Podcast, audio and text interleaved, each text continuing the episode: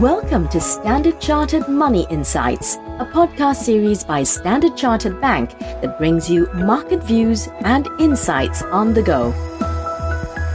Welcome to Cut to the Chase. Today is Tuesday, the 7th of March. I'm Daniel Lam, your host for the podcast.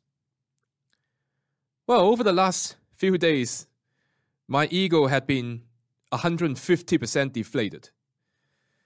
I watched a video which showed the current world chess champion, Magnus Carlsen, being able to quote the players, the year the game was played, and how the game went in all the different positions that were shown to him.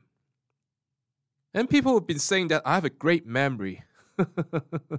Not so after I saw this. Well, fortunately, in finance, you don't need such colossal memory in order to figure out your bearings.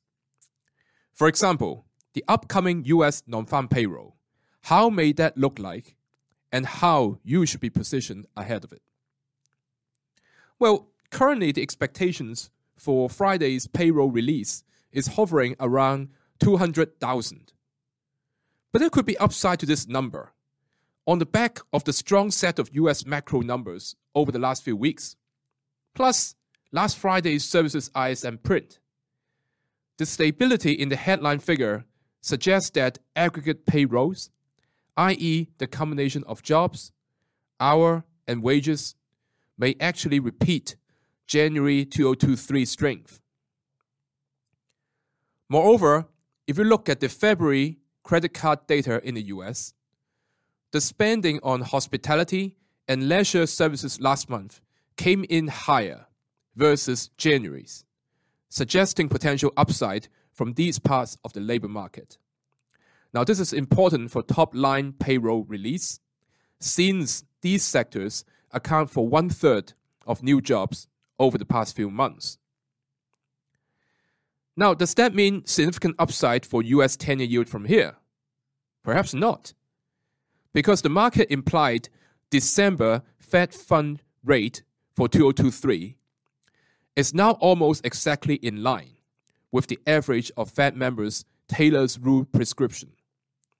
So, unless the US inflation figure comes in materially higher, yields are probably likely to range bound here. At 4% to 4.2%, there is strong technical resistance in the US 10 year yield. We continue to expect a US economic recession as a result of the Fed policy tightening. This, in turn, is likely to eventually cap bond yields as the tug of war between higher policy rates and prospects of slower growth are ultimately dominated by the latter. We continue to expect yields to move lower over the year. This suggests extending average maturities in bond portfolio, especially in the higher quality bonds. That is all from me for today. As always, if you enjoy this podcast, please don't forget to rate and like it. Thanks for listening, and we wish you a happy day ahead. Thank you for listening to Standard Chartered Money Insights, a podcast series by Standard Chartered Bank.